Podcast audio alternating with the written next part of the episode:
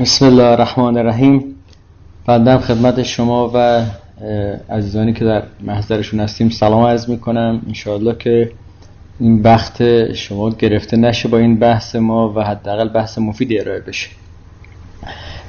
موضوعی که من عنوانش رو خدمت شما گذاشتم ذره تغییر نگاه ما به مسئله هجاب در واقع از این جهت بود که یاد دارم موقع که شما اول من تماس گرفتید. من عرض کردم خدمتتون که من بحثای درباره حجاب رو مفصل گفتم اون نگاهی که داشتم و گفتم. و هر کی بخواد می‌تونه بره بخونه.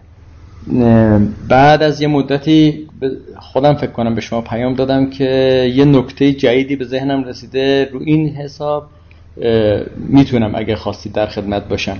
بر همین من اون نکات دیگری که جاهای دیگه گفتم و سعی می‌کنم در حد حد اکثر پنج دقیقه بیشتر نگم.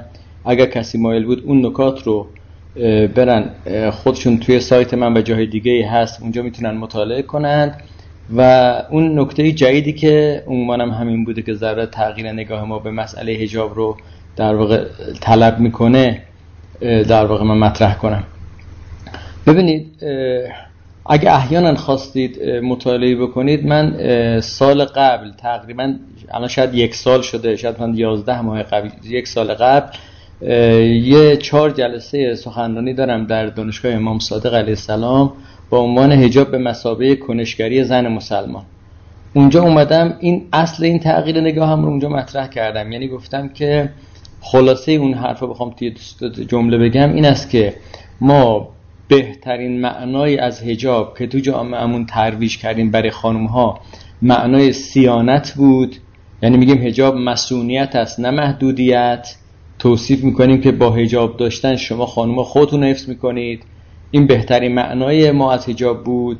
اما تحولات اجتماعی یه معانی منفی رو هم برای هجاب ایجاد کرد مثل همون معنای محدودیت یا معنای مثلا پلکان قدرت یا معانی دیگری از این دست. و ما راه احیای هجاب تو کشورمون این است که گام اول این است که معنا رو تو ذهن افراد درست کنیم. این معنا اگر درست نشه کسی که ذهنیتش از هجاب محدودیته یا کسی که ذهنیتش از هجاب پلکان قدرته یا سایر معانی منفی که من اون جلسه اشاره کردم به تفصیل با این ذهنیت شما هزاری هم بهش بگی مجبورش هم بکنید که مثلا چادر بذاره روسری بذاره او عملا از این بیزاره. در حالی که شما مثلا توی فضاهای خیلی کشورهای غربی که خانوم ها به خاطر هجابشون حتی از دانشگاه محروم میشن درگیر میشن وای میستن هجابشون نگاه دارن این است که معنایی که تو ذهن اونها از هجاب هست کنشگریه.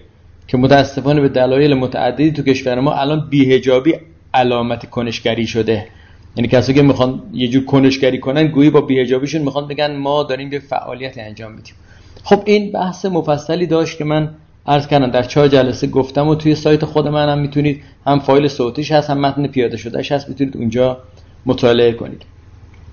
یه مطلب دیگری در عرصه هجاب مطرحه اونم بحث ساختارها و قوانین مربوط به هجاب که من در این باره هم قبلا بارها بحث کردم و مکرر تبیین کردم که اشتباهی که از تقریبا اوایل انقلاب رخ داده تو عرصه قانونگذاری مسئله هجاب این است که هجاب عمدتا به مسابه مسئله از مسائل حقوق کیفری نگاه شده در حالی که حجاب طبق تحلیلی که من داشتم از جنس مسائل حقوق مدنیه و مواجهه حقوق کیفری و حقوق مدنی دو مواجهه متفاوته.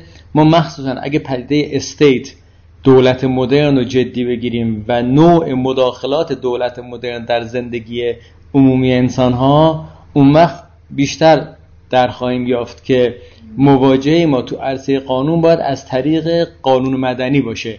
قوانین مدنی قوانین نرمی است که مدیریت اجتماعی داره انجام میده. البته این حرف من به این معنی است که هیچ جایی برای قانون کیفری و قوانین سخت نباید باشه. نه مثل همه جا. من تو اون سخنرانیام قبلا هم گفتم چندی بار. مثال می‌زنم به عرصه اقتصاد.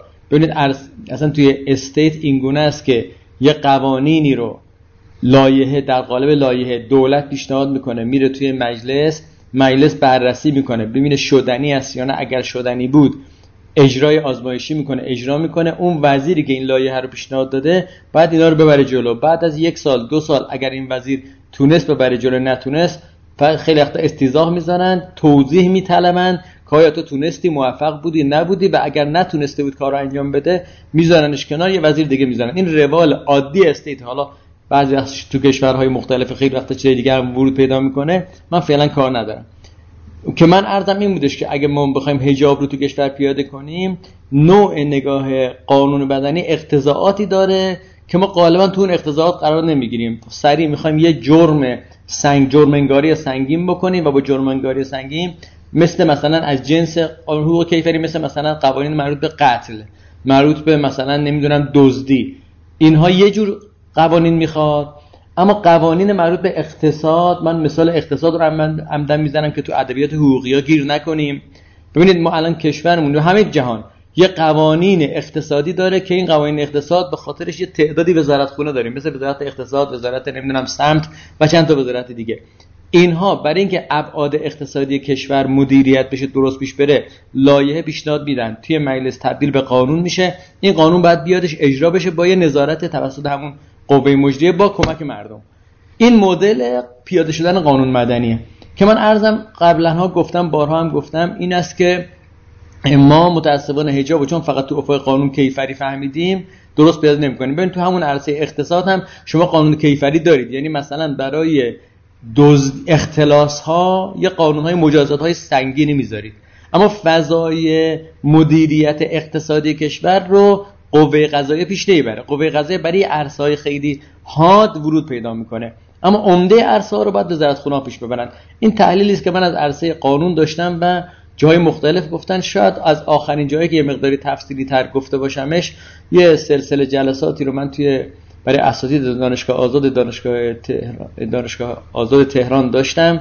به عنوان هجاب گذشته حال آینده تو اونجا تو قسمت آیندهش یه بحث مفصلی سر بحث همین سبک قانونگذاری و اقتضاعات قانون مدنی و اینکه به لحاظ قانونگذاری چه کارهایی باید بکنیم مطرح کردم که اونم دوباره تغییر نگاه در مسئله هجابه پس تا اینجای بحث من دو تا معلفه از معلفه های حرف هم رو قبلا رو گفته بودم و الان فقط سعی کردم در حد این 5 6 دقیقه که شد یه گزارش بدم. من میگم هجاب رو لااقل دو تا ارتش رو باید معناش رو عوض کنیم نگاهمون رو بهش عوض کنیم. یکی این که هجاب معنای فردیش معناش برای خود کسی که محجبه است آیا معنای محدودیت باشه پلکان قدرت باشه؟ اینا یا خوبی که معنای خوبی که ما داشتیم سیانت باشه یا می‌تونیم از سیانت هم یه پله بالاتر بریم بگیم هجاب خودش معنای کنشگری داره. چگونه می‌تونه معنای کنشگری داشته باشه؟ اینو توی اون جلسات مفصل گفتم دوستان می‌تونن نگاه کنن. دوم این که به لحاظ نگاه حاکمیتی نگاه ساختاری ما مدل هجاب تو ساختارها تو قوانین رو چگونه ببینیم؟ آیا از جنس قوانین کیفری ببینیم یا از جنس قوانین مدنی؟ که اینم عرصه دومی بود که من قبلا رو بنزه کافی سرش بحث کردم و چون اینجا جمع هم جمع دانشگاهیه نیاز نیست که آدم تکرار مکررات بگه. دوستان می‌تونن مطالعه کنن. من خودم سبکم اینه. مطلبی که قابل مطالعه باشه دیگه نمیرم سر سخنرانی و صحبت و چیز و اینها. غالبا توی سخنرانیایی که خودم بعضی وقتا پیگیری می‌کنم سخنرانی علمی دنبال اینم یه مطلبی باشه که دیگه توی این صحبت ها توی مکتوبش پیدا نشه.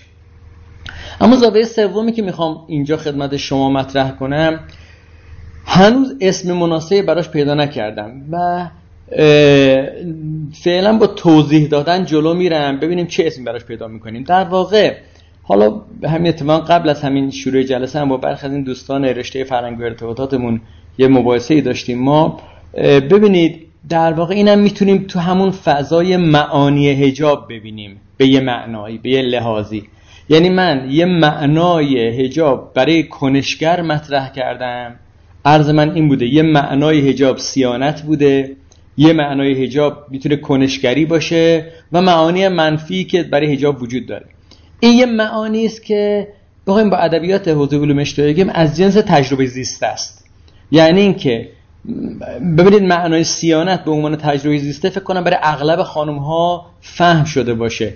یعنی خانم ها توی خانم های محجبه خیلی وقتا می‌فهمن که با هجاب حفظ میشن از یه سلسله آزارهای اجتماعی. این مفهوم سیانت برای هجاب یعنی خانومی که خیلی ولنگار یا خیلی با پوشش بدی تو عرصه آشکار میشه مورد حجوم سوء استفاده گرا مورد توجه نگاه های بد قرار می‌گیره مورد آزار و اذیتی قرار می‌گیره که این آزار و اذیت رو خانم محجبه انجام نمیده. این معنای کنشگرانشه معنایی که خود کنشگر به عنوان تجربه زیسته خودش درک می‌کنه. با یه لحاظی میشه گفتش که قوانین دارن معانی به تعبیری منجمد ایستا صلب رو مستقر می‌کنن. یعنی کار ساختارها کار قوانین این است که یه معنایی رو توی جامعه صلبش بکنه که افراد نتونن از اون تخطی بکنن. اینم یه سنخ معناست. این دسته سوم که الان می‌خوام وارد بحثش بشم من فعلا به عنوان بخوام اسم بذاریم روش فعلا کلمه تجربه ایمانی رو روش می‌ذارم. اما هنوز خودم رو این کلمه خیلی خیالم راحت نیست بگم کلمه خوب و مناسبی است. اما فعلا کلمه دیگه پیدا نکردم. و می‌خوام معنای حجاب رو تو افق تجربه ایمانی بگم. منظورم از کلمه تجربه ایمانی چه فرقی داره با تجربه زیسته؟ ببینید تجربه زیسته تجربه کاملا پسینه. یعنی افراد بینن این تجربه با این زندگی می‌کنن از زیست خودشون تجربه رو درک می‌کنن معنایی رو می‌فهمن که افرادی که این تجربه رو ندارن این معنا رو ندارن. یعنی یه خانومی که لذت سیانت رو چشیده با مفهوم هجاب این درکی از مسئله هجاب داره که خانومی که این لذت سیانت رو نچشیده مورد حجوم قرار گرفته شاید نداشته باشه. یکی از عللی که من فکر کنم جلسه قبل اینو با شما که جلسه نداشتیم سر بحث حجاب جای دیگه اینو من مطرح کردم. یکی از علل مسلمان شدن خانم ها توی آمریکا و برخی از کشورهای اروپایی یکی از عللش که توی برخی تحقیقات در اومدن خود مسئله حجابه. یعنی اون ها گفتن که آقا ما دیدیم با این پدیده ما یه سیانتی پیدا می‌کنیم که قبلش این سیانت رو نداشتیم تو جامعه. از یه چیزهایی در امان میمونیم که قبلش قبلش بدون این پوشش این وضعیت رو نداشتیم. این معنای تجربه زیست است. اما تجربه ایمانی که من می‌خوام بگم منظورم چیه؟ منظورم این است که یه جنس تجربه هست که تو ذات انسان خداوند قرار داده. منتها انسان ها باید پله پله به سمت حرکت کنن او رو درک کنن. وقتی درک می‌کنن میرن این درکه حالا با تعبیر دیگه می‌تونیم بگیم مثلا تو فطرت ما وجود داشته و اون امر فطریه داره بروز پیدا می‌کنه. این تجربه ایمانی که می‌خوام بگم از اون افق تجربه زیسته به نظر خودم عمیقتره و معنای قویتری داره که این معنا با خیلی از معارف ما در هم تنیده است. و این حال معرفتی هم که می‌خوام الان بحثش کنم معرفتی است که خاص حتی مسلمون ها هم نیست. ببینید برای که این منظورم رو بهتر برسونم برم سراغ اصل مطلب. اصل مطلب من با مشکلی که برای خود من توی فهم برخی از آیات بود مطرح می‌کنم که شاید از دریچه این مشکل اون مسئله که من می‌خوام بگم بهتر فهم بشه. همه شما با داستان آفرینش آدم آشنا هستید. حالا این داستان رو کم و زیاد همتون شاید حالا تو خود قرآن خوندید یا اگرم تو قرآن نخونده باشید جای مختلف شنیدید. و می‌دونید داستان آفرینش آدم هم صرفا داستانی است که تو قرآن اومده باشه. یعنی توی تورات و انجیل و کتاب یعنی یهودیان و مسیحیان هم این داستان رو به این صورت تو کتاب مقدسشون دارن. در داستان قرآنی این واقعه این داستان چند هفت جای قرآن اومده. داستان آفرینش آدم که حضرت آدم چگونه آفریده شد. من برای اون منظورم بگم چون می‌دونم سوء تفاهم زیاده تو عرصه علوم انسانی مخصوصا با بحث نظر داروین و مخالفتایی که با نظر داروین شده ظرفیت سوء تفاهم زیاد داره. من اول مرز خودم رو با تفکر داروینی معلوم بکنم که آیا ما با تفکر داروینی مشکل داریم یا نداریم. منظور من از تفکر داروینی این است که انسان در امتداد حیوانات قبلی و میمون آفریده شده. من منظورم از تفکر داروینی این است. انسان در امتداد میمون آفریده شده. من اول عرض کنم با این مسئله هیچ مشکلی ندارم. اما با یه نکته دیگه مشکل دارم که به نظر من تفکر داروینی اینو نمی‌خواد بگه. یعنی اگه کسی بیاد به من بگه که آقا انسان در امتداد میمون در این سیر تطوری نمی‌دونم چند میلیارد سال پدید اومده من این جمله برای من مشکلی نیست به لحاظ معارف دینی. با چه جمله مشکل دارم؟ با این جمله مشکل دارم که اگر بگوید انسان فقط در این سیر به دنیا اومده.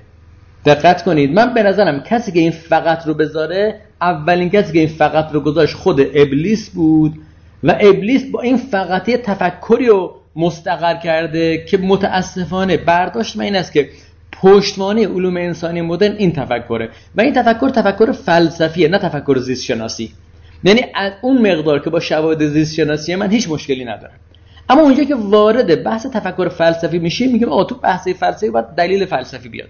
من فعلا فردم بر این است که عمده مخاطبان ما مسلمانه و نیاز نیست من اون بحث فلسفی رو ببرم تا جایی که طرف مسلمان هم نیست بخواد خانه بشه. فعلا می‌خوام با ادبیات رایج مسلمانی شما بحث رو ببرم که بگم کجاست مرز تلقی شیطانی از انسان و تلقی الهی از انسان که من اون تلقی شیطانی رو میگم تلقی داروینی ای که میگه انسان فقط از حیوان است. اگه تلقی داروینی بگه فقط از حیوان است من به این میگم تلقی داروینی که تلقی شیطانیه. و می‌خوام اینو بگم. این تفاوت رو اول مجبورم یکمی توضیح بدهم. در دل این تفاوت برم سراغ داستان آفرینش آدم. ببینید من اول به اطلاعات عمومی که البته در محضر اساتید درس دارم پس میدم. ولی حتی از جهت شاید یادآوری برخی افراد تو این رشته کار نکرده باشن. اینو عرض کنم. ببینید انسانی که تو کتاب های رایج انسانشناسی آنتروپولوژی بحث میشه سابقه رو به دو میلیون سال قبل برمیگردونن. یعنی میگن که مثلا انسان حالا قبل دو میلیون سال هم بحث دارن ولی دیگه تو دو میلیون سالش اون انسان ماهر هوموبیلیست اگه اشتباه نکنم اون انسان ماهر که تقریبا یه اجماعی تو فضا انسان شناسی است که انسان از اونجا شروع می‌کنن حدود دو میلیون سال پیش بوده. این همینجور میاد جلو انواع انسان ها میان جلو تا می‌رسه به انسان نواندرتال که تو کتابا قالا میگن این تا 35 هزار سال پیش بوده. و بعد از انسان نواندرتال انسان کنونیه که برخی کتاب بهش میگن انسان مدرن. انسان مدرن تو ادبیات آنتروپولوژی منظور انسانی است که ما دیگه تو اون هستیم. نه این مدرن ببینیم مدرنیته یعنی حدودا ده هزار سال دوازده هزار سال بیشتر و کمتر تو این حال و حواست. ببینید بر اساس معارف دینی حضرت آدم علل قاعده خیلی عقب باشه ده دوازده هزار سال عقبه نه دو میلیون سال. یعنی شما توی معارف دینی این معارف دینی که میگن فقط معارف اسلامی نیست تا یهودیت و مسیحیت و اینا هم اینجا ما همراهن.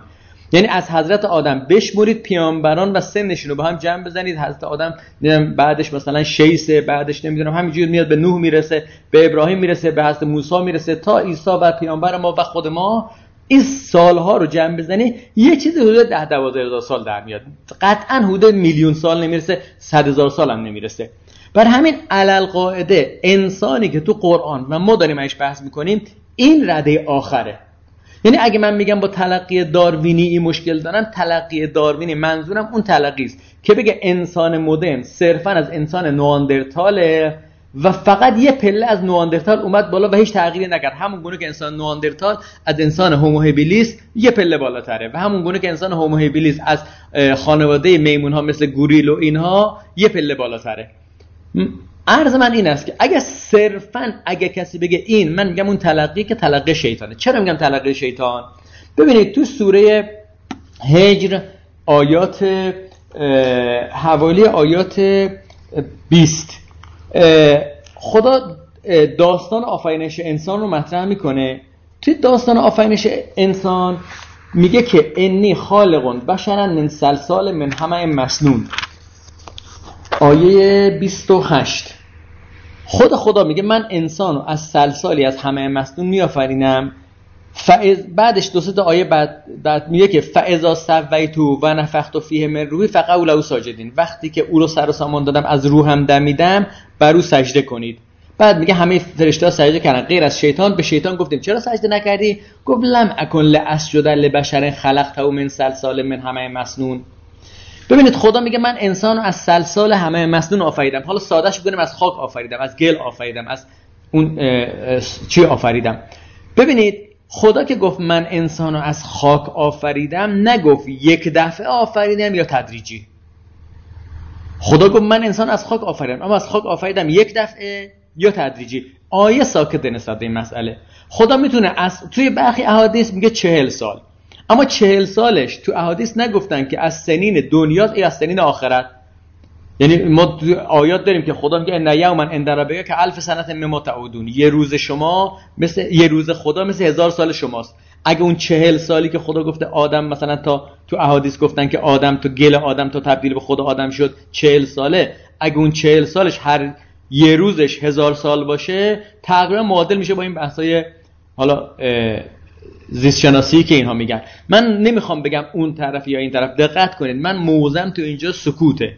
یعنی میگم نمی‌دونم آدم یک دفعه آفریده شد یا تدریجی آفریده شد. اما این تیکه رو قرآن میگه.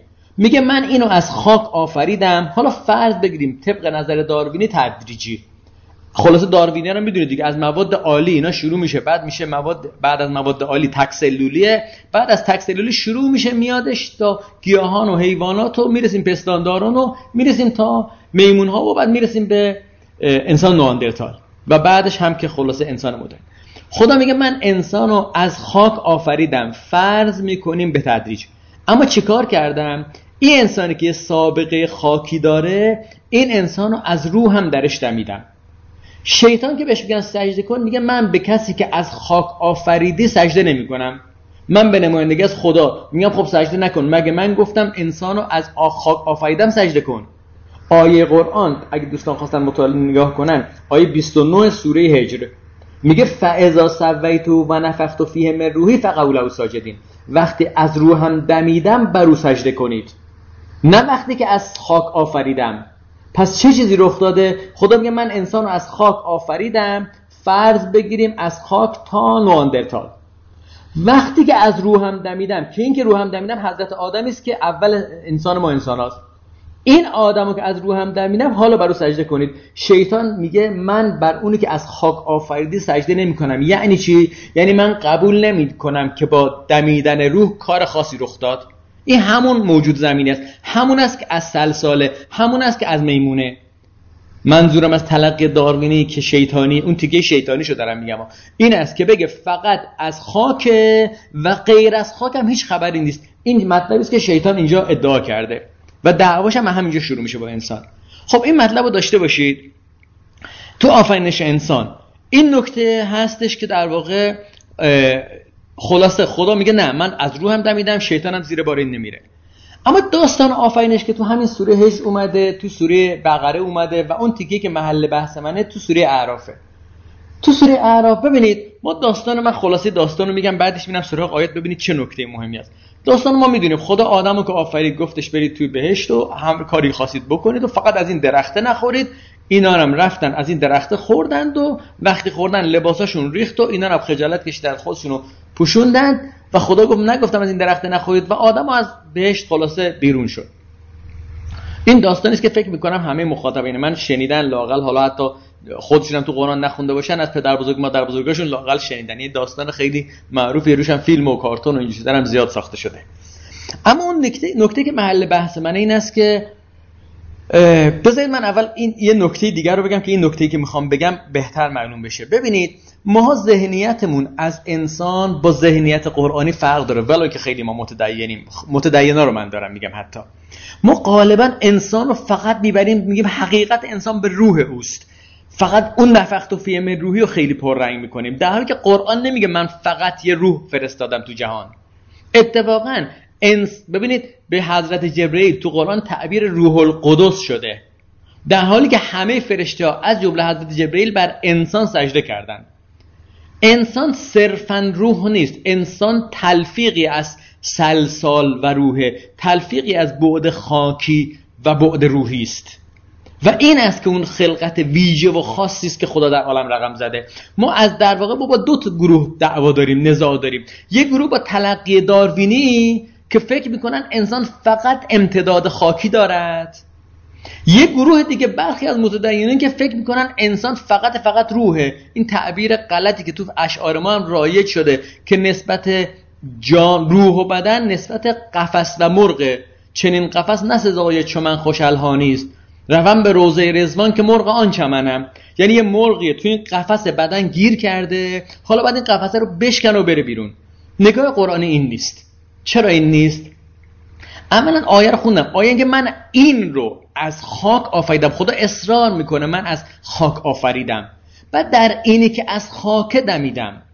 ببینید حالا جایی که واضح تره ببینید اگر شما یه حالا فکر کنم حافظ دیگه چنین قفس نسزای چون من خوشحال نیست. آقای حافظ با ذهنیت شما اگر یه کسی بره تو بهش چیکار می‌کنه؟ بره بهش رزوان و من الله اکبر نگاه کنه بره بهش ملکوت اعلا نگاه کنه. اینها که ذهنیت خیلی از ما از بهشت اینجور چیزیه. اهمیت بهشت رو تو این می‌بینیم. در که خدا آدمو که آفرید توی سوره بقره و جاهای دیگه می‌دونی تو سوره بقره دعوای فرشته ها با خدا مطرحه به یه معنا. فرشته میگن خدا ما هستیم ما این آدم فساد می‌کنه سفک دماغ می‌کنه. خدا میگه نه من یه چیزی می‌دونم شما نمی‌دونید. شیطان هم میگه بابا این یه همون خاکی ارزش نداره. خدا میگه من یه چیزی می‌دونم شما نمی‌دونید. و خدا این موجودی که آمیخته ای از ابعاد خاکی و ماوراییست رو میآفرینه بعد میگه برو تو بهشت. میگه برو تو بهشت چی میگه؟ میگه قلنا یا آدم اسکن انت و زوجک الجنه. و کلا منها من آیه این آیه تو سوره بقره اومده من فعلا دارم از روی سوره اعراف می‌خونم براتون. آیه 19 سوره اعراف. یا آدم اسکن انت و زوجک الجنه فکلا من حیث شئتما. ولا تقربا هذه الشجره فتكونا من الظالمین ای آدم تو و همسرت در بهشت ساکن بشید مسکن بگزینید و بخورید هر چی که دلتون خواست از هر جای دلتون خواست فقط سراغ این درخت دارید دقت کنید اولین جملات خدا به آدمی که می‌خواد بره بهش چیه؟ یا آدم اسکن مسکن. انت و زوجک ازدواج همسر. و کلا بخورید. خوردن ازدواج و رابطه جنسی خور... مسکن ازدواج و رابطه جنسی خوردن. نیازهای مازلو دوستان هم می‌دونن دیگه. تو نیازهای مازلو نیازهای فیزیولوژیک داریم. میگه ارگانیسم های زنده اینا رو دارن. آقا خدا می‌خوای آدم بیافرینی. تو بهش اینقدر به فرشته ها پوز دادی به شیطان پوز دادی. حالا میگه برو بخور برو نمی‌دونم مسکن برو با همسرت بگرد. آخه این چیه؟ به آدم بگو برو ملکوت اعلا نگاه کن. دقت کنید گفتم نگاه ما حتی دیندارها با نگاه قرآنی متفاوت منظورم این بود. خب حالا اینو داشته باشید. حالا دقت کنید. آیه بعدی که محل بحث من این مقدمات رو گفتم که این آیه که می‌خوام بگم بهتر معلوم بشه. آیه بعدی که محل بحث من اینه. میگه فوسوس لهما الشیطان لیبدی لهما ما ووری عنهما من سوآتهما. میگه شیطان اینها رو وسوسه کرد. بعد از اینکه خدا گفت از این درخت نخورید. نمیگه شیطان وسوسه کرد که برید درخت رو بخورید. که اینها از درخت بخورند دقت کنید. میگه شیطان وسوسه کرد تا آشکار کند برای آنها. آنچه برای آنها مخفی بود از سوعاتشون. سوعات ترجمه مناسب فارسی شرمگاهه. چیزی که نشان دادنش آشکار شدنش موجب شرم بشه.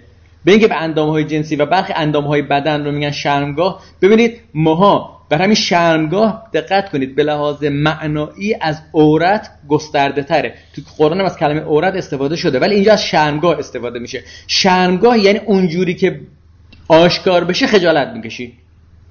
برهنگی که موجب خجالت میشه. دقت کنید شیطان هدفش این است که اینها شرمگاهشون آشکار بشه. بعد چون این هدف رو داره به آدم و هوا میگه می‌دونی خدا چرا گفته درخت؟ اینجا شروع کنه فریب دادن. میگه می‌دونید خدا چرا گفته این درخت نخور؟ به خاطر اینکه الا ان تکونا ملکین او تکونا من الخالدین. چون اگه شما این درخت بخورید جاودانه میشید یا فرشته میشید. فدالله ما به غرور فریبشون داد. این حرفش دروغ بود. دقت کنید آیه بعدی رو فراز بعدی رو. فلما زاق الشجرته بدت لهما ما وقتی از این درخت خوردن از این میوه خوردن سوعاتشون آشکار شد. دوباره دقت کنید. خدا نمیگه وقتی از این میوه خوردن ما گفتیم از جهه بهش برو بیرون. میگه وقتی میوه رو خوردن سوعاتشون آشکار شد. شیطان دنبال این بود سوعات آشکار کنه. وقتی هم اینا از این میوه بخورن خاصیت این میوه رو شیطان می‌دونست که این میوه رو بخورن سوعات آشکار میشه. و وقتی از این میوه خوردن سوعات آشکار شد. و تفقا یخصفان علیه ما من ورق الجنه شروع کردن با برگ های بهشت خودشونو پوشوندن. بعدش میگه و نادا هم رب هم علم من خداشون بهشون ندا میده مگه من نگفتم از این درخت نخورید؟ نگفتم بهتون شیطان دشمنه. و ادامه آیات. سوالی که مدت ها ذهن منو درگیر کرده بود این است که این داستان آشکار شدن لباس یعنی چی؟ ببینید خدا گفته بود از درخت نخور شیطان هم می‌خواد فریب بده خب دروغ بگه با دروغ گفتن اینا برن درخت بخورن از این میوه بخورن. بذار یه جور دیگه بگم. ببینید خدا آدم رو توی بهشت آفرید. تو بهشت آفرید. شیطان می‌خواد فریب بده می‌خواد اینا رو بد بکنه. چیکار کنه؟ خب مگه فرشته ها نگفتن این آدم همون موجودی است که فساد می‌کنه سفک دماغ می‌کنه؟ اینو تو سوره بقره آیه سی گفتن. فرشته به خدا اعتراض می‌کنن میگن که خدای موجودی می‌خوای بیافرینی که سفک دماغ می‌کنه خونریزی می‌کنه فساد می‌کنه. خدا گفت نه من یه چیزی می‌دونم شما هم نمی‌دونی. یعنی این کارو می‌کنه ولی کار دیگه هم می‌کنه. خیلی خوبه. دقت کنید شیطان می‌خواد فریب بده. خب فریب می‌خوای بده یه کاری کنی اینا دروغ بگن. یه گناهی بکنن. یک ببینید آدم و هوا زن و شوهر بودن. اگه زن و شوهر جلوی هم برهنه بشن گناهی کردند. گناه نکردند. دقت می‌کنید؟ خب آقا چرا تمام همت شیطان این است که اینا لباسشون رو در بیاره؟ و چرا وقتی اینا لباسشون در بیاد شروع می‌کنن خودشون رو پوشوندن؟ خب شما زن و شوهر لباسشون در خب در اومد. چه اهمیتی داره؟ من مدت ها برای خودم سوال آقا چه ربطی داره؟ چه اهمیتی داره؟ چرا خدا با اینکه گفت خوردن درخت میگه اصلا خاصیت این درخته اوریان شدن لباس در اومدنه. چرا اینه؟ تازه که یه نظر استم احتمال میدم این نظر درست باشه. نمی‌خوام بگم قطعا درسته. فقط به اون یه احتمال مطرح می‌کنم. ببینید تو داستان آفرینش دعوایی که شیطان با خدا داشت سر چی بود؟ تو سوره هج گفتم. دعوا سر این بود. که خدا گفت من نفخت و فی من روحی. خدا این شیطان می‌گفت نفخت و من روحی قبول ندارم که این همون موجود زمینی است. من به موجود زمینی سجده نمی‌کنم. نفخت و فی من روحی هم مهم نیست. خب الان تو این وسط شیطان می‌خواد به خدا به خودش و به آدم اثبات کنه که تو همون موجود زمینی هستی. تو چیزی بیش از موجود زمینی نیستی. وقتی خدا آدم رو فرستاد تو بهشت تو سوره بقره یا همون آیه اولی که خوندم میگه ای آدم برو مسکن همسر خوراک نیازهای مازلو اینا رو انجام بده. خب این سه تا نیاز سه تا ام امریست که با حیوانات ما کاملا مشترکیم. یعنی شیطان تو این سه تا افق کاملا برگ برنده دست شیطان خب ببین این که داره می‌خوره. این که داره همسر داره این که مسکن داره خونه داره. ببین این مثل حیواناست. کجا ما به لحاظ غیر روحیمون به لحاظ پایین دنیاییمون با حیوان متفاوتیم و واضحه بحث لباسه. می‌دونید تو نیازهای مازل من دوباره رفتم چک کردم تو نیازهای مازل پوشاک نیست. اما از ما سوال کنن ما بخوایم بگیم نیازهای اولیه بشر نمیگیم خوراک مسکن همسر پوشاک. یعنی خوراک و پوشاک رو کنار هم نمی‌ذاریم. برداشت این است که ما می‌ذاریم. یعنی ما قالا می‌خوایم بگیم نیازهای عمومی نیازهای اولی نیازهای ابتدایی بشر. میگیم هم ازدواج و غیر نیاز جنسی و خوراک و پوشاک و مسکن. و پوشاک قطعا مسئله مثلا خدا و مجردات و ملکوت و اینا که پوشاک معلوم نیستن چه معنی داشته باشه. دقت کنید. حالا من اونجا معنی داره یا نداره نمی‌دونم. خیلی هم نمی‌خوام سر اونجا بحث بکنم. دقت کنید. انسان تنها موجود زمینی است که لباس میپوشه. و شیطان می‌خواد به خدا اثبات کنه به, فر... به خود آدم اثبات کنه و به خودش اثبات کنه. بابا این آدمه با حیوانا فرق نمی‌کنه. پس مهمترین هدف شیطان تو بهش چه چیزی می‌تونه باشه؟ این است که لباس از تن اینا در بیاره. سوعاتشون آشکار بشه. بر همین با این جهتگیری شیطان میره سراغ چیز. خدا میگه از اون درخته نخور چون خلاصه می‌خواد راه مسیری برای شیطان بذاره دیگه. خلاصه خدا نمی‌خواد تو بهش تموم کنه مسئله رو. خدا همون اول که آدم آفرید شیطان هم آفرید و گفت من می‌خوام تو زمین بذارم. من می‌خوام یه مسیری باشه اینا بیان. یعنی شیطان باید بتونه فریب بده. اگه هیچ مسیری برای فریب شیطان نباشه که اصلا آفرینش لغو میشه. و خدا توی بهش یه دونه درخت گذاشت یه چیزی گذاشت. که اگر اینو بخورن برهنه بشن. برهنه بشن یعنی ظاهرشون مثل بقیه موجودات زمینی بشه. و شیطان هم دقیقا روی این دست گذاشت گفت برید اینو بخورید و اینو خوردن برهنه شدند. پس تا اینجا شیطان برده. اما اونجاست که معنی پیدا می‌کنه. بلا فاصله خودشون رو پوشوندند. چرا پوشوندن؟ شما زن و شوهرید. آه خدا حیا در انسان قرار داده. و حیا امری است که انسان رو از حیوان متفاوت می‌کنه. و حیا تو افق جسمانی انسان ما به ازا داره. ما به ازای حیا در انسان میشه پوشش. برای همین است که من چند روز پیش جای سخنرانی داشتم اونجا گفتم. گفتم به نظر من می‌رسه که بالاترین برد شیطان در طول تاریخ بشریت انقلاب جنسی و فرهنگ برهنگیه.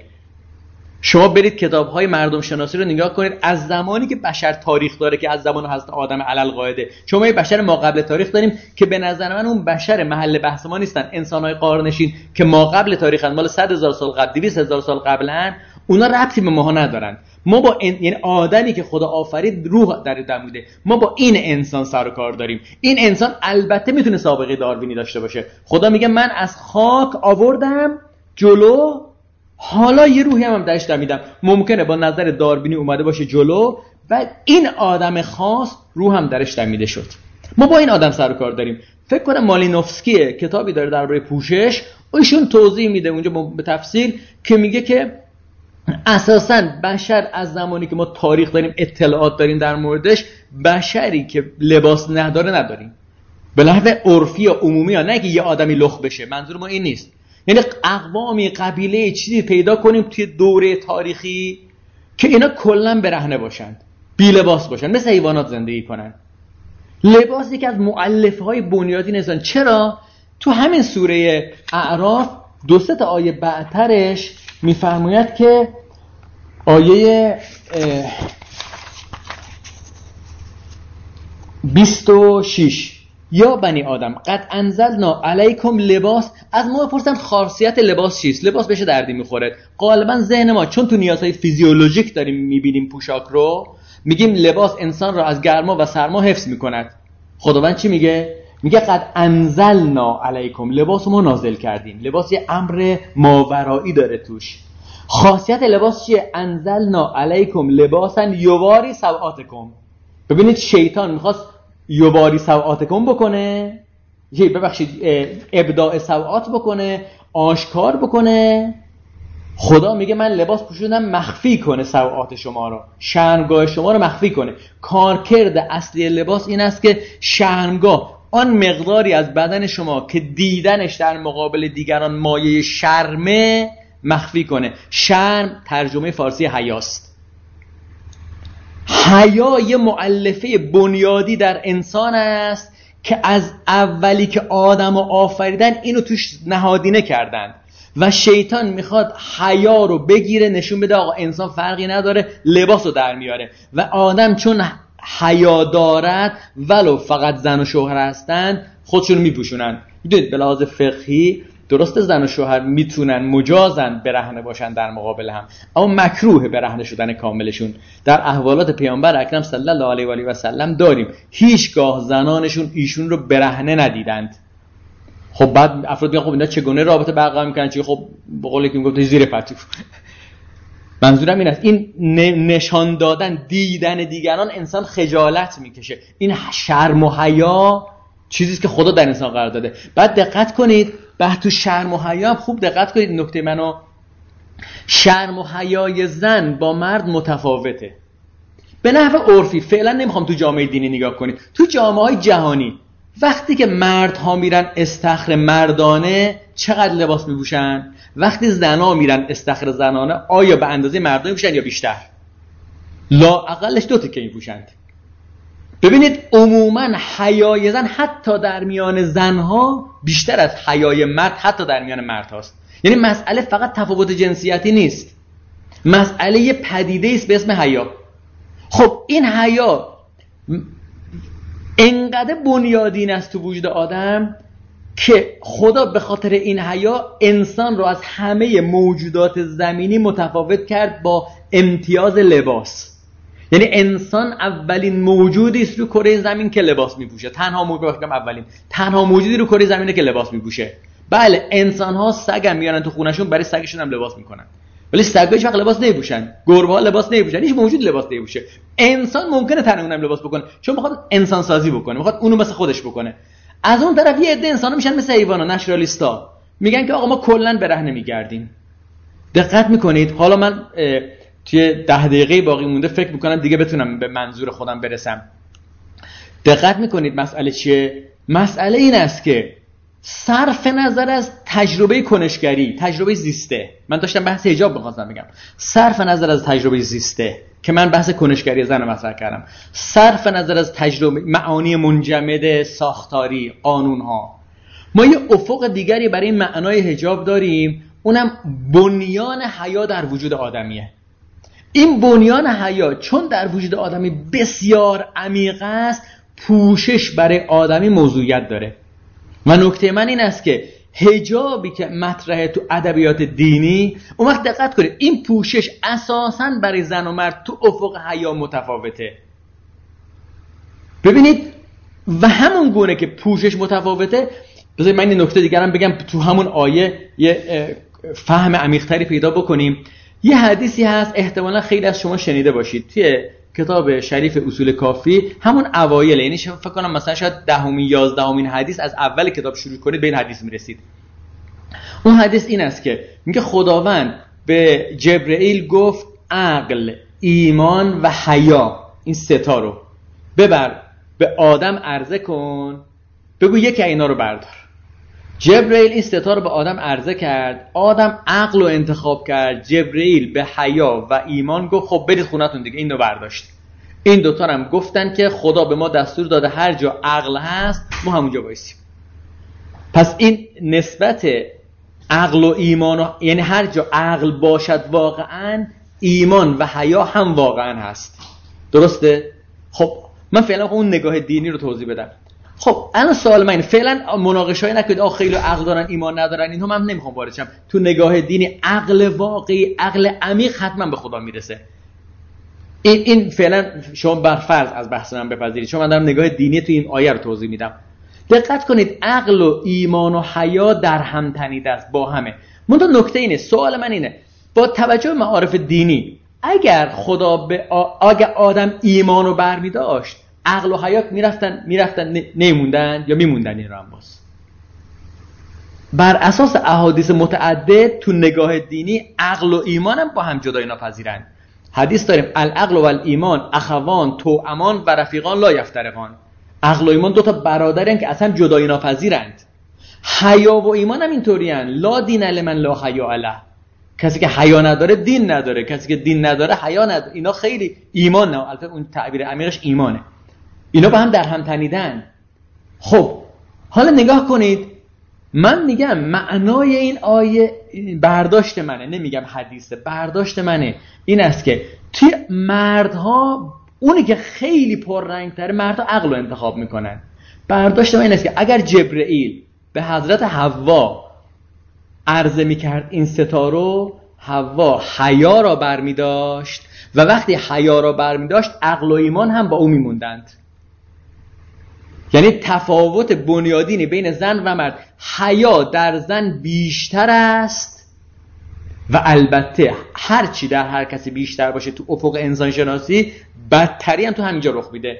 برای همین بیهیایی هم اگر یه زنی بخواد بکنه می‌تونه کاری بکنه تو بیهیایی که مرد نتونه بکنه. بیهیا عین اونم مثلا تو عقله. ببینید من برداشت خودم اینه نمیگم حتما این است. اون احادیثی که مثلا درباره این است که عقل زنها کمتر اینجور معانی یه بار شما دارید قضاوت می‌کنید چون ما همیشه ادبیات ببینید تاریخ علم دست مردها بوده چون عقل تو مردها بیشتر بوده مردها تاریخ علم رو رقم زدند. بله زنانی هم بودن دانشمند. من خدای نکرده نمی‌خوام بهش خانومی جسارت بکنم.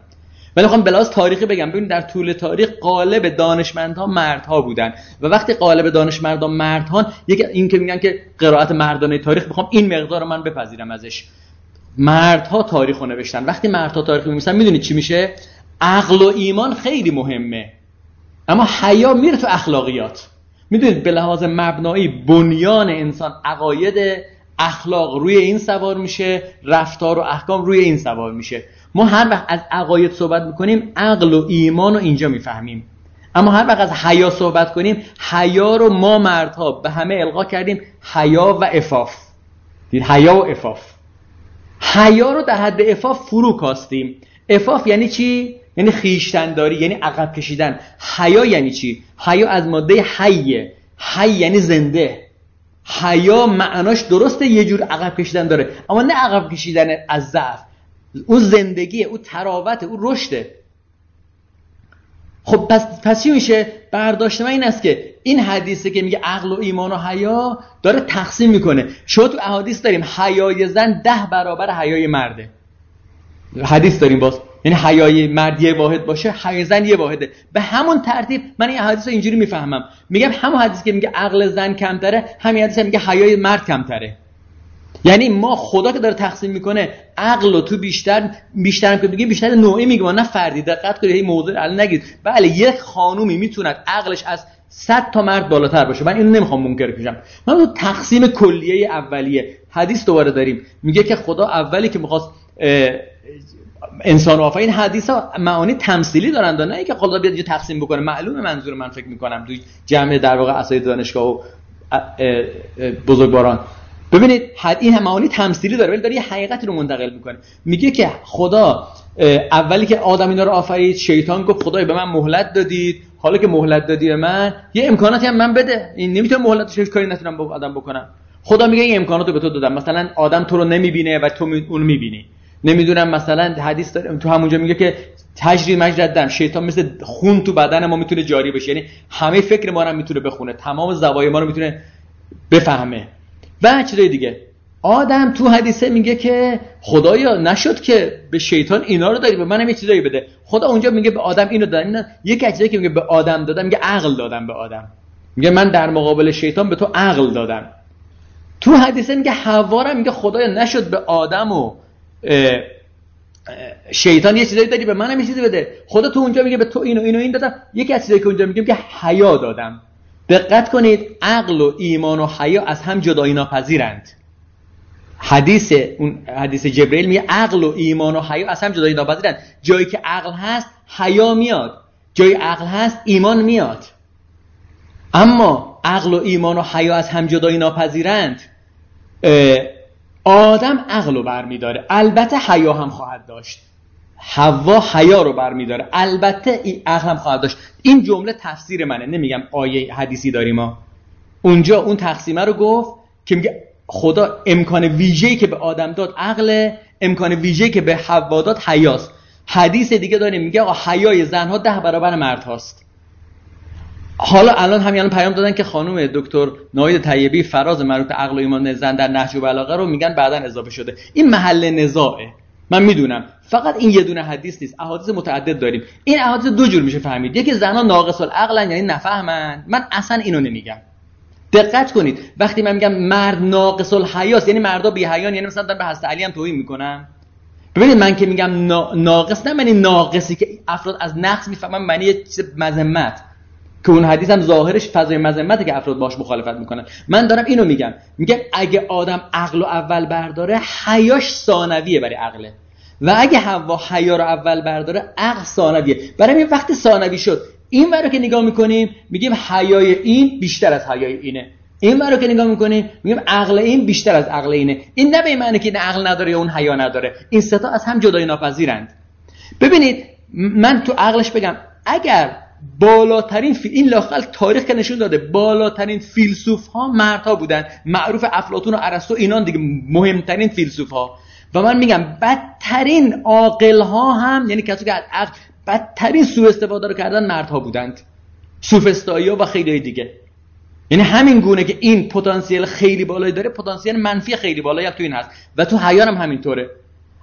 حیای تو زن خیلی بالاست و منفیش هم خیلی پایینه. البته دوباره میگم این برداشته. تأکید نمی کنم حتما معنای درستیه. اما نکته که می‌خواستم بگم این است که این مقدار رو همه می‌فهمیم. وقتی که بحث لباس پیش میاد پوشش پیش میاد حیای زن پوشاندن بیشتری طلب می‌کنه تا حیای مرد. تو این فضاست که آدم حالا یه بار شما برید حکم هجاب تو شریعت رو از این زاویه نگاه کنید. چرا همه می‌فهمند پوشش زن و مرد باید فرق بکنه؟ اون وقتی حکمی که میاد این حکم نگاه کنید. وقتی این حکم وجود داره توی کشورهای غربی که فرهنگ برهنگی رایج میشه کیا بیشتر برهنه میشند؟ مردها یا زنها؟ ببینید نمیگم مردها برهنه نمیشند اما فضای فرهنگ برهنگی زومش روی خانوماست. برای تو مجالس آنچنانی مردها با کت و شلوار میان زنها که با مینی جوب میان. دقت می‌کنید نکته من این است. یعنی وقتی میفته تو فاز بی حیایی کم شدن لباس هم تو خانوما چشمگیر میشه. همون گونه که تو حیا پر بودن لباس هم تو خانوما بیشتره. من عرایزم تقریبا فکر می‌کنم وقتم رو به اتمامه. اون نکته که می‌خواستم بگم این است که ببینید هجاب یک نسبتی با مفهوم حیا داره و حیا یک مفهوم بنیادین در انسان است که در ردیف عقل و ایمان است نه در ردیف اخلاقیات. تو احادیث ما در ردیف عقل و ایمان است. انقدر این بنیادینه که شیطان توی بهشت تو اول آفرینش می‌خواد آدم از بهشت بندازه بیرون می‌خواد به آدم بگه تو همون موجود خاکی هستی می‌خواد لباسشو در بیاره. و انقدر حیا بنیادینه که حتی زن و شوهر که به هم محرمن خجالت می‌کشن لباس میپوشن با برگ بهش خودشون رو میپوشونند.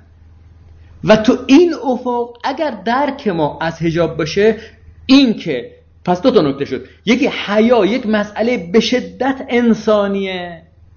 دوم نکته این است که حیا به شدت با لباس گره خورده. و سومین نکته این شدش که در حوزه لباسی که حیا رو می‌خواد چیز کنه لباس زن و مرد اساسا متفاوته. یعنی لباسی که حیا رو برای مرد تأمین می‌کنه خیلی بیشتره. برای همین وقتی مردها خیلی عادی است توی فضاهای مردانه مثلا پیرنشون رو در بیارن مثلا.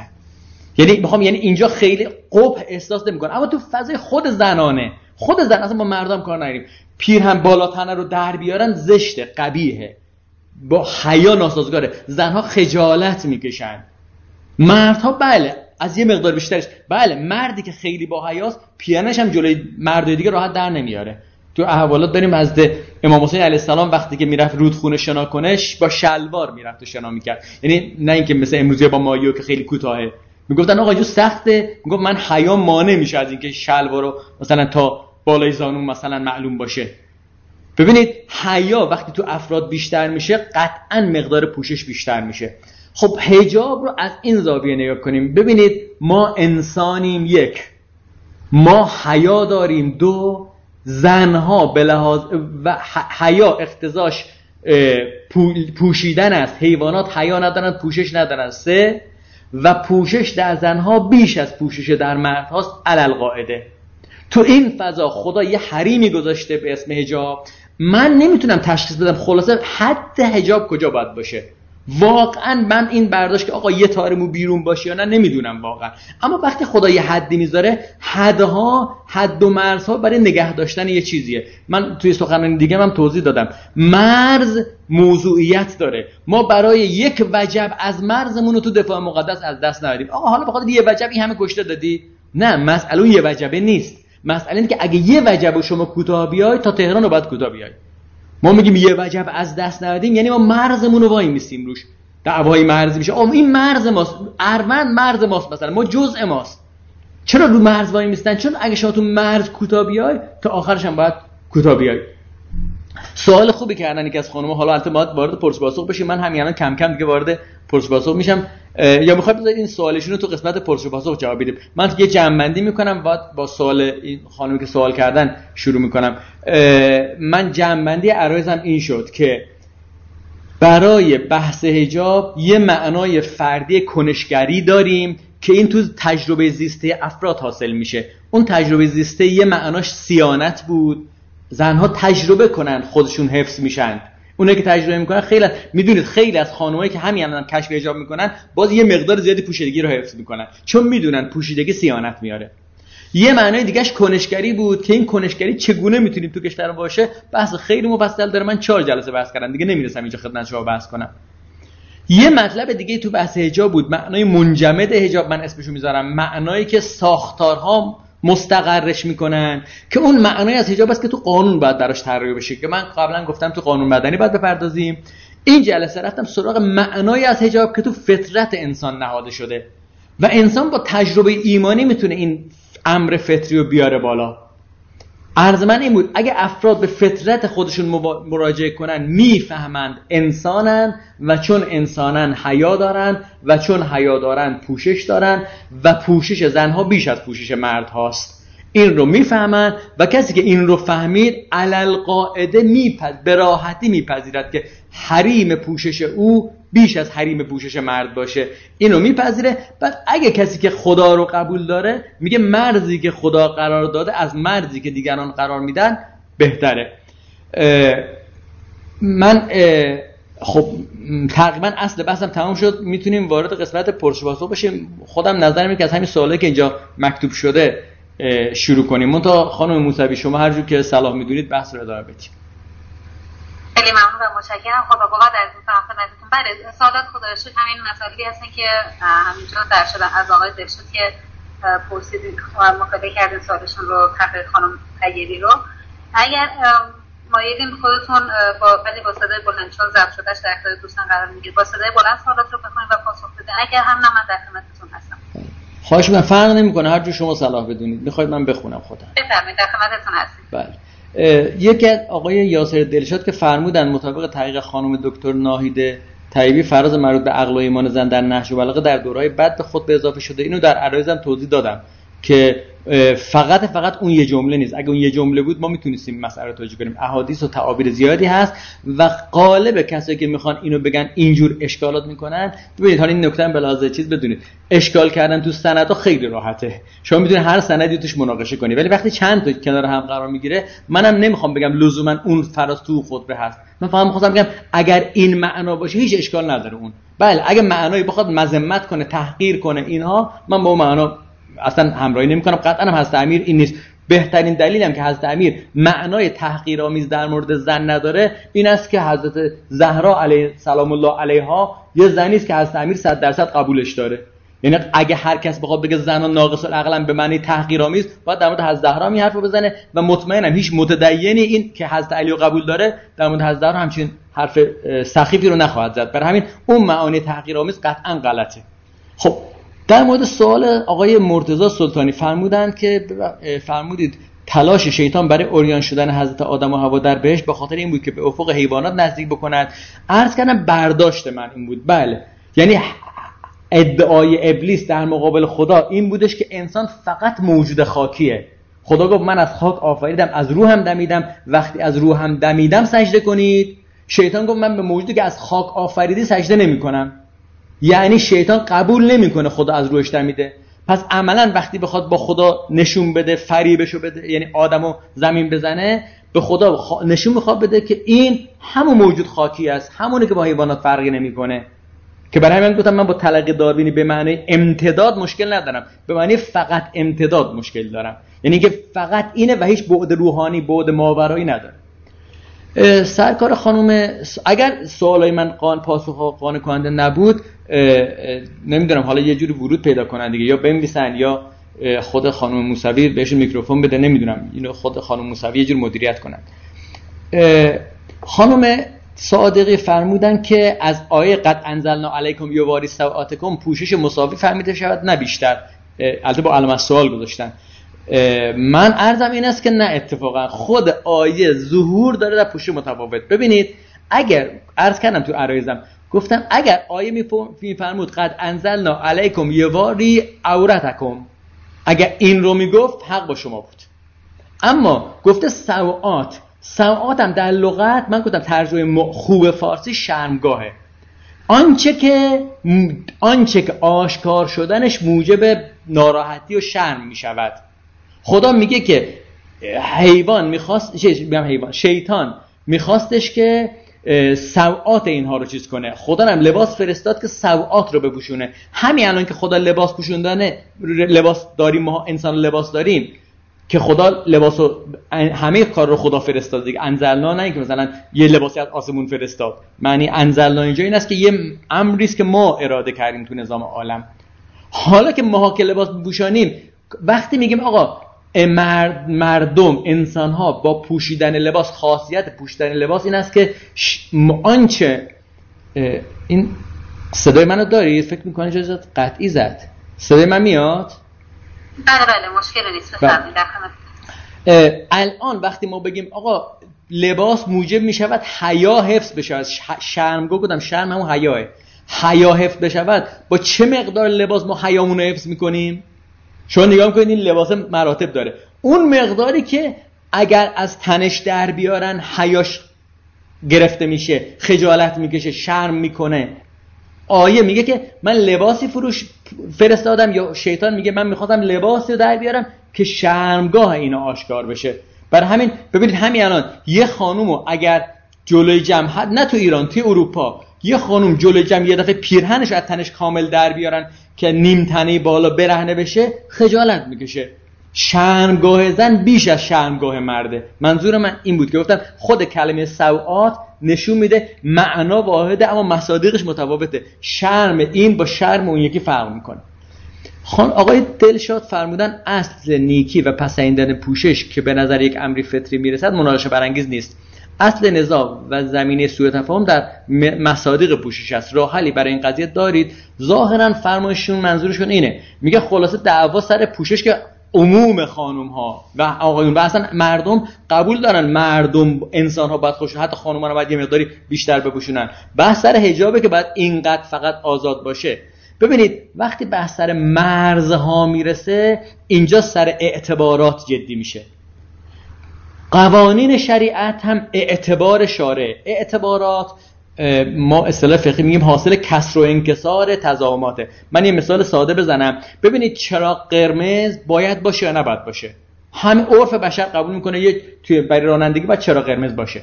خب حالا چراغ قرمز؟ میگن دوربین می‌ذارن که اگه کسی عبور کرد جریمش کنن. دوربین دیدید دیگه تو تهران هم که زیاد مبتلا به حالا شما تو تهران هستید. دوربینه یه جاییه. ماشین شما که میاد اینجا بهش می‌رسه یه سانتی متر بره جلوتر دوربین می‌زنه. آقا شما یه سانتی متر رفتی جلوتر نظم چی رو به هم زدی؟ نظم خیابونو که به هم نزدی. چرا من یه سان رفتم جلوتر دوربین بذاره؟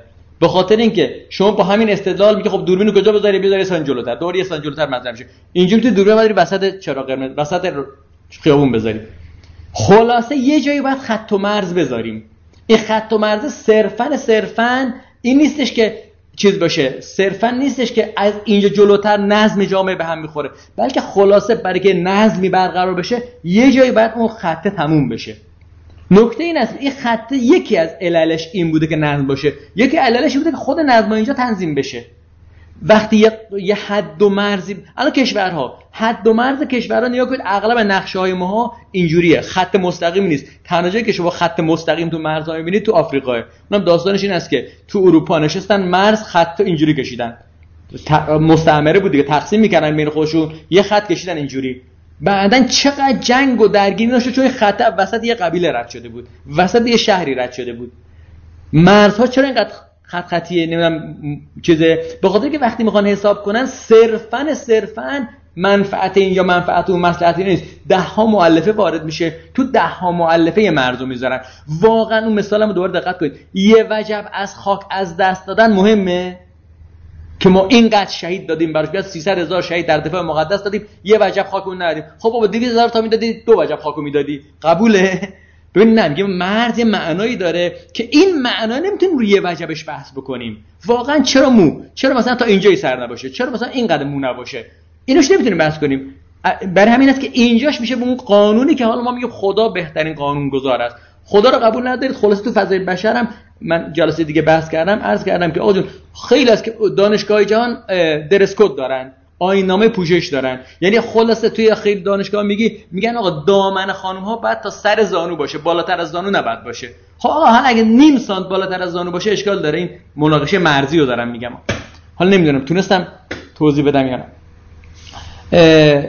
خانم وجیه امیدواری نوشتن برخی شانهان نهج و بلاغه معتقدن که منظور عقل ریاضی است نظر شما چیست؟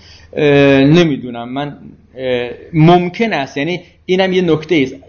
یه معنای جدیدی از عقل هست. اونم این که آقای آقای دکتر ابراهیمی دینانی رو احتمالا می‌شناسید. استاد ما بودن موقع که ما دکتر فلسفه داشتیم می‌گرفتیم. ایشون چیزه می‌گفت تعبیر خودش بود. می‌گفت عقل فلسفی من خیلی بالاست. کسی حریف من نمیشه. اما همین منی که عقل فلسفیم حریف ندارم عقل بازاری من انقدر پایینه که یه بچه ای که دو سال تو بازار باشه می‌تونه سر من کلا بذاره. یا پنج سال تو بازار مثلا پنج سال تو بازار باشه می‌تونه سر من کلا بذاره. یه بچه ولی پنج سال تو بازار باشه می‌تونه سر من کلا بذاره. به این معنا ما می‌تونیم انواع عقل رو بگیم. به این معنا کاملا این حرف می‌تونه چیز باشه. اونجا که تو نهج عقل گفته اینا عقلشون ناقصه تو عرصه های از عقل میگه در قبال عرصه های از عقل. یعنی مثلا عقل برداشت اینه. عقل خانم ها تو خانه داری قطعا از مرد بالاتر نظر شخصی من اینه. حالا مرد بعدشون میاد نمی‌دونم. یعنی توی امور خانهداری عقل زنا خیلی قوی تره من نظرم که اومد سلیقه زنان هم بهتر. توی خانه و ارزهای دیگه. ممکنه به قول شما بگید عقل ریاضی اینجور باشه. این ممکنه تو حدیث هم بگه ناظر به برخی از عقل ها و ناظر برخی عقل ها من نظر خاصی ندارم. احتمالش هست. فرمودن که خانم میریان استدلالی که حیای زنان بیشتره خیلی قابل قبول برای نسل جوان نیست. من به نظرم استدلال خیلی قابل قبول میشه ارائه کرد. ببین این از این راه شروع کنید. آیا حیا با پوشش نسبتی داره یا نه؟ عموما زنها پوشششون از مردا تو محیط زنانه اصلا بیشتر است یا نه؟ آیا تو همین مجالس مهمونی یه زنی خیلی لباساشو لباس های آنچنانی خیلی آنچنانی بوشه. خود زنان نمیگن چقدر بی حیاست عرفشون رو دارم میگم. شما نگید این برخی بچه های ما خیلی ببینید یه نکته هم داشته باشید. همیشه یه آدمایی هستن تو همه جوامع. یک نیم درصد نیم یک دهم درصد. آدمایی که ببینید اصلا تو فهم اجتماعی نکته مهمه. ما همیشه جامعه رو تیف می‌بینیم. بگیم حواستون باشه. تو این تیف یه سرش خیلی خوبان یه سرش خیلی بدان. و تحلیل اجتماعی حواسش باید باشه نیفته تو دامه یک این دوتا. مثلا یه کسایی مثل آیت الله بهجتن تمام شرایط گناه مهیا بشه احتمالا گناه نکنه. یه آدمایی هم هستن این طرف تیف که تمام شرایط کار درست انجام دادن باشه این می‌خواد یه کار خلاف انجام بده. ما تو تحلیل اجتماعی غالبا این دوتا گروه محل بحثمون نیست بگه تو موارد خاص. وقتی داریم بحث عمومی اجتماعی می‌کنیم منظورم این وسطه. وسطی که عموم جامعه. من نظرم اینه برداشتم این است در مواجهه که داشتم این تجربه رو داشتم که عموم دخترها حتی دخترایی که بیهجاب شدن عموما می‌فهمند که پوشش زن و حیای زن به معنی که با پوشش تو امان میشه بیشتر از پوشش مرد باید باشه تو حالت عمومی. من مثال زدم تو استخر زنان مردانه. ببین استخر مردانه مردها خیلی راحت با مایوی فقط یه دونه مایو میان. ولی اصلا عرف زنا است... مایه هاشون یا مایه دو تیکه یا مایه چسبانی است که بزرگتر از چیزه و اینا که دیگه خود شما بهتر از من می‌دونید. این در حد فهم من. حالا اگه محکم تر از اینم من در حدی که می‌تونم استدلال بگم. شون نوشتن استدلال محکم تری بیارید. دیگه حالا فعلا من در این حد تونستم بگم. جناب آقای سلطانی فرمودن که البته نقصان حقوق زنان یک جا در نیومده دو جا حداقل اومده و غیر بله عرض منم همین بود دیگه که فقط توی اینجا نیست و احادیث و جای متعددی هست. ایشون هم در واقع ظاهرا تایید کردن عرض بندر. دوباره آقای یاسر دلشاد ظاهرا فقط دو سه نفر هستن که نظر میدن. من دارم به ترتیب میرم پایین ولی بقیه هم نظر بدن. آقای یاسر دلشاد فرمودن در مورد عبارت هن نواقص ایمان زن مؤمنه به دستور خدا چه می‌کند؟ این عین ایمان است نه بیانگر نص ایشون در واقع اشکالشون من کامل بخونم چون شاید فقط برخی صوت گوش بدن. ایشون گفتن عبارت هن نواقص ایمان زن مؤمنه به دستور خداوند در ماه چند روز نماز را نمی‌خواند. که حدیث میگه که هنن نواقص ایمان چون که نماز نمی‌خونن مثلا اگه اشتباه نخونن ایشون میگن که خود این که نماز نباید بخونه تو اون روزهای خاص دستور خداست. و این عین ایمانه. برای همین این استدلال اگه بخوایم به خود استدلال صرف نظر هست علی نگاه کنیم استدلال تامی نیست. برای همین است که غلط است. دقت کنید یه توجیهی که سر اون بحث روایت نهج و هست توضیحی است که آیت الله جوادی آمولی توی کتاب زن در آینه جمال جلال داده.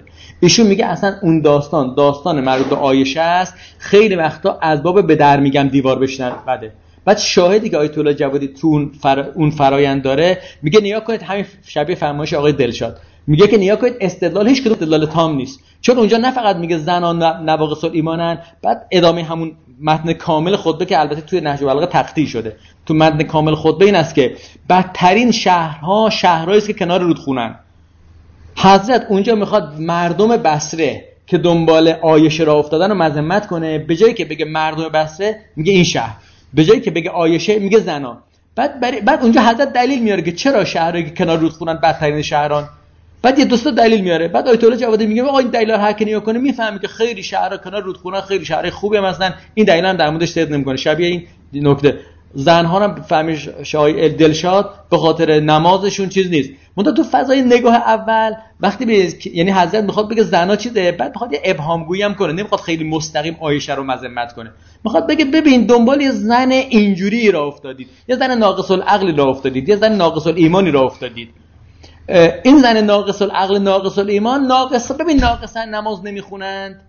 ببینید این یه استدلال در واقع ما میگیم که خطابیه نه استدلال برهانی. می‌خواد بگه دنبال یه زن را افتادید. ببین نمازم بعضی وقتا نمی‌خونه. وگرنه فرمایش های دلشاد به نظرم کاملا درست. آیت الله جوادی هم با همین استدلال میگه که میگه آیت الله جوادی نمیگه مال حضرت علی نیست. میگه این جملات مال حضرت علیه ولی منظور شخص هاست بوده. خیلی وقتا مثلا ما تو هیچ جمع میشینیم مخاطبمون یه عده هستن. مثلا یه تعدادی مردن یه دونه خانوم هست. من میگم خانوم ها چنین و چنانند. هر کس تو اون جمع نشسته می‌فهمه من دارم به خانوم ها میگم منظورم این خانوم است می‌خوام به این خانوم تیکه بیاندازم من نمی‌خوام خیلی سریح بهش بگم میگم ها چنین چنانن حضرتم در مقابل لشکر بسره و اونا که جمع بودن داره خطبه می‌خونه میگه زنا چنین چنانن شهرهایی که کنار رودخونه چین چنانن یعنی شما کار بدی کردید. این برداشت آیت الله جوادی آمونی میگه با فرمایش آقای درشاد هم ظاهرا همینه. البته آقای سلطانی بهشون اشکال گرفتن نقص و شما عیب ترجمه می‌کنید نکاسته اینم اشکال وارد. خب حالا دیگه مناقشات شده سر بحث نهج بلاغه اگه دوستان اجازه من این پرس پاسخ ناظر به نهج بلاغه رو دیگه کتابی هم ظاهرا خانم سید اسمت تقوی هم همین دوزی که من دادم و توضیح دادن. ایشون نوشتن که این روایت نقص عقول زنان قضایای عینی خارجی بودن. این ناظر به واقع خاص بودن نه ناظر به عموم زنان. بله. خب باز دوباره این بحث سر نهج و است. حقیقتش من متخصص نهج و بلاغه نیستم. بیشتر از این دیگه اجازه بدید من این سوالات رو نخونم برای سوالات ناظر بحث خودمون. آقای لطفی نوشتن نوشتن خارج از بحث. حالا دیگه ما سوال ایشون هم می‌خونیم و بعدش اگه سوال داخل بحث بود نمی‌دونم. به نحو شفایی هم خانم موسوی امکانش هست که برخی بگن یا نه. من به نظرم اگه اجازه شفایی هم بدید و اگر کسی از خانم های آقایون حاضر در جلسه مایل به سوال شفایی پیشنهادم می‌کنم اون دکمه دست رو بزنه یا لاقل اینجا پیام بده. البته با اجازه خانم موسوی ببخشید خانم موسوی من خودم دارم از طرف خودم حرف می‌زنم. خانم موسوی غالبا دوستان به صورت مکتوب سوال می‌پرسن. خیلی کم اصرار است که مکتوب باش متوجهم چون سوال مکتوب آخرش رسید گفتم که از زمان استفاده کنیم. باشه در این حال من خواهش می‌کنم. من حالا سوال آقای لطفی رو بخونم چون حالا کاملش نخوندم چون خارج از بحث این جمله رو گفتم. ایشون نوشته ممکنه در رابطه با روش های نفوذ و تاثیرگذاری بر مخاطب به ویژه دختران که شل حجاب هستند یا کشف حجاب کردن منابع را بفرمایید چه در حوزه علوم دینی و چه در حوزه علوم دیگر مثل روانشناسی. ببینید این رو از اساید روانشناسی بکنید. دوستانم گفتن دیگه من رشته حوزه کاریم علوم اجتماعی جامعه شناسی و اینها کار کردیم.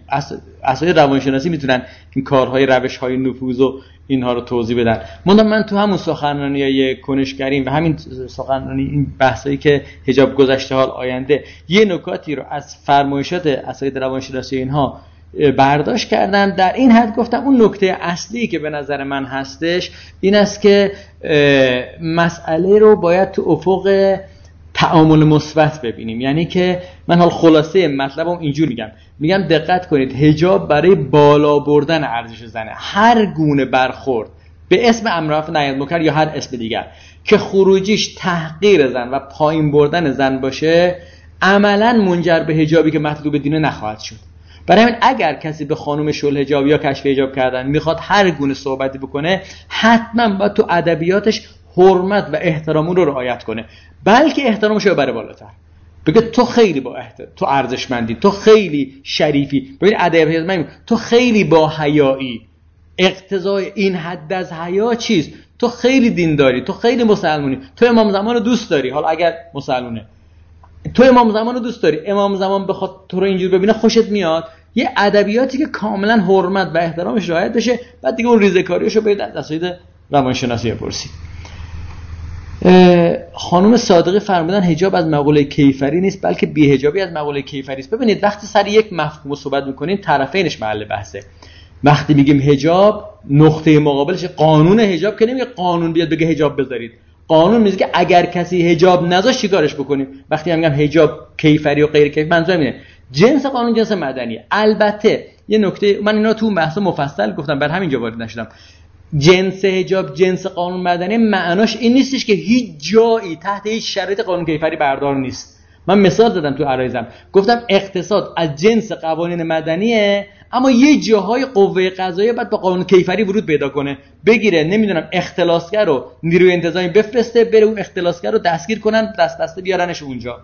هجاب هم عمدش قانون مدنیه. بله جایی که شما فساد سازمان یافته سراغ پیدا می‌کنید نیروهای اطلاعاتی باید برن فسادهای سازمان یافته رو شناسایی کنن. آدمی که تو فساد سازمان یافته هست بگیرید جامعه با شما مشکل ایجاد نمی‌کنه. یعنی با خشونت هم بگیرید. چرا خشونت مشکل ایجاد می‌کنه؟ تو فضای عادی مشکل ایجاد می‌کنه. قوانین کیفری اقتضاش اعمال خشونته.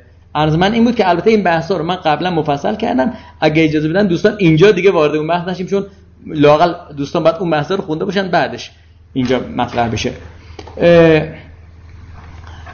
بله. گفتن فایل صوتی رو در اختیار قرار بدید. احتمالا خانم موسوی اینا در اختیار قرار میدن. من خودم سبکم این است که بحثامو توی سایت خودم و کانال خودم می‌ذارم.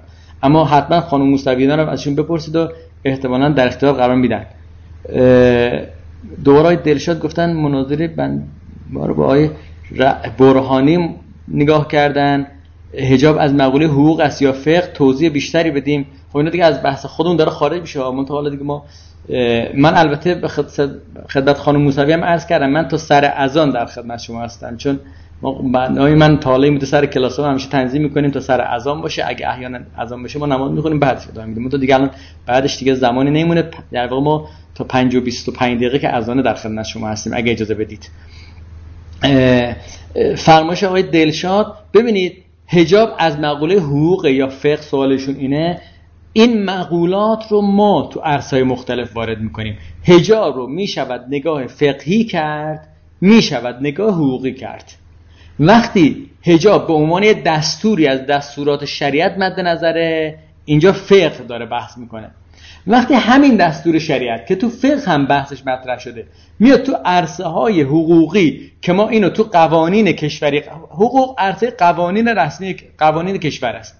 حقوق قوانینی حالا قوانینی که کیفری باشه یا مدنی باشه انواع قوانین. یعنی عرصه حقوق عرصه است که یه مطلبی تبدیل میشه به قانون. حالا از کجا وارد قانون شده؟ گاهی وقتا تو کشور ما که کشور اسلامیه از قوانین شهر وارد قانون شده. گاهی وقتا هم از نظر مثلا مجلس شورا با همدیگه نشستن تصمیم گرفتن مثلا فلانجا این کار بشود. این توافق جمعی شده. تو کشور اروپایی هم همینطوره. برخی از توافق جمعی برخی از قوانین از فرهنگشون می‌گیرن و معلف های مختلفی که هست. حقوق میتو... یعنی مسئله حجاب مسئله است که هم زب... اصل خود مسئله از جنس بحث فقهی بوده اما چون اومده تو عرصه قانون می‌تونه بحث قانونی داشته باشه. و نیاز حتما دیندار باشید تا بحث حجاب تو قانون وارد شه. ببینید الان حجاب توی فرانسه هم قانون داره. منتها قانون معنی حجاب دارن. یعنی نیازی که حتما اسلام داشته باشن. این مقوله اجتماعی رو اونا بردن تو قانون به دلیل خاص خودشون. بله. خب حالا بزرگوارا دارن تشکر می‌کنن. من که لایق نیستم و می‌دونم من از همه بزرگواران عذرخواهی می‌کنم. اگه وقت عزیزان رو گرفتم دیگه سوال مکتوبی من مشاهده نمی کنم